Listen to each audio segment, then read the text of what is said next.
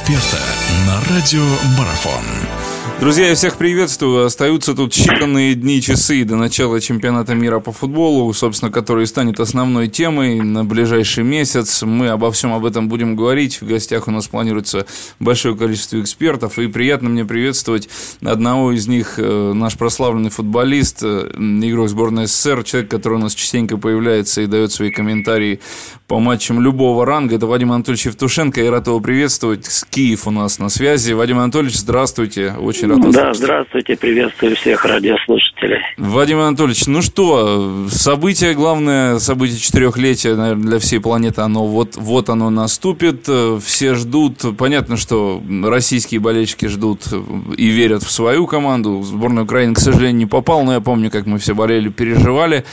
Э, как вы, чего ждете вы, вот так скажем? Как вы думаете, будет ли это удивительный чемпионат? Будут ли какие-то сенсации? Или же нет, мы опять увидим уже таких, так скажем, грандов и будем на них смотреть?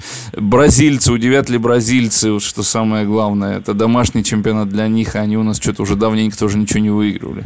Ну, да, много вопросов, э, и все интересные, и на все можно вести широкие дискуссии насчет э, неожиданностей. Конечно же, я думаю, что все болельщики хотели бы, чтобы были какие-то неожиданности. Может быть, это не будет в форме того, что кто-то э, выиграет какие-то медали э, из тех команд, которые не являются фаворитами. Но, во всяком случае, проход в ту же одну восьмую или одну четвертую финала какой-то из команд, которые не считаются фаворитами, наверное, было бы интересно за такими эм, э, командами проследить. Я думаю, что потенциально есть такие команды, та же же Бельгия, э, вот, э, может быть, чилийцы, может быть, э, Босния, Герцеговина, все, все может быть, почему нет. Вот, поэтому, я думаю, те же Коре... южные корейцы могут преподнести, надеюсь, что они этого не сделают, так как в группе с Россией играют, но все-таки нужно держать ухо востро с ними.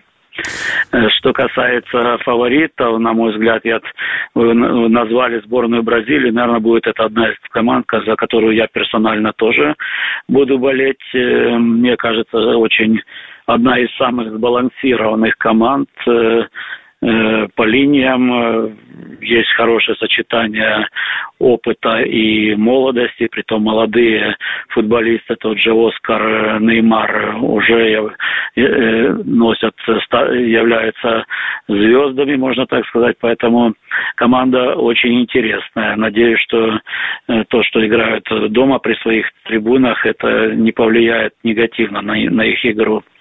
Ну и, конечно же, буду болеть за россиян, потому что для нас это близко, близкие, к сожалению, Украина, как вы сказали, не попала, поэтому, конечно же, будем болеть за россиян. Немножко, конечно, э, огорчило то, что некоторые футболисты не поедут, тот же Широков э, сейчас э, получил травму, вот, поэтому немножко беспокоит, что команда может быть не такая опытная, как было раньше, но тем не менее я думаю, что выход из группы должно быть программой минимум, и я думаю, что эту программу выполнит команда.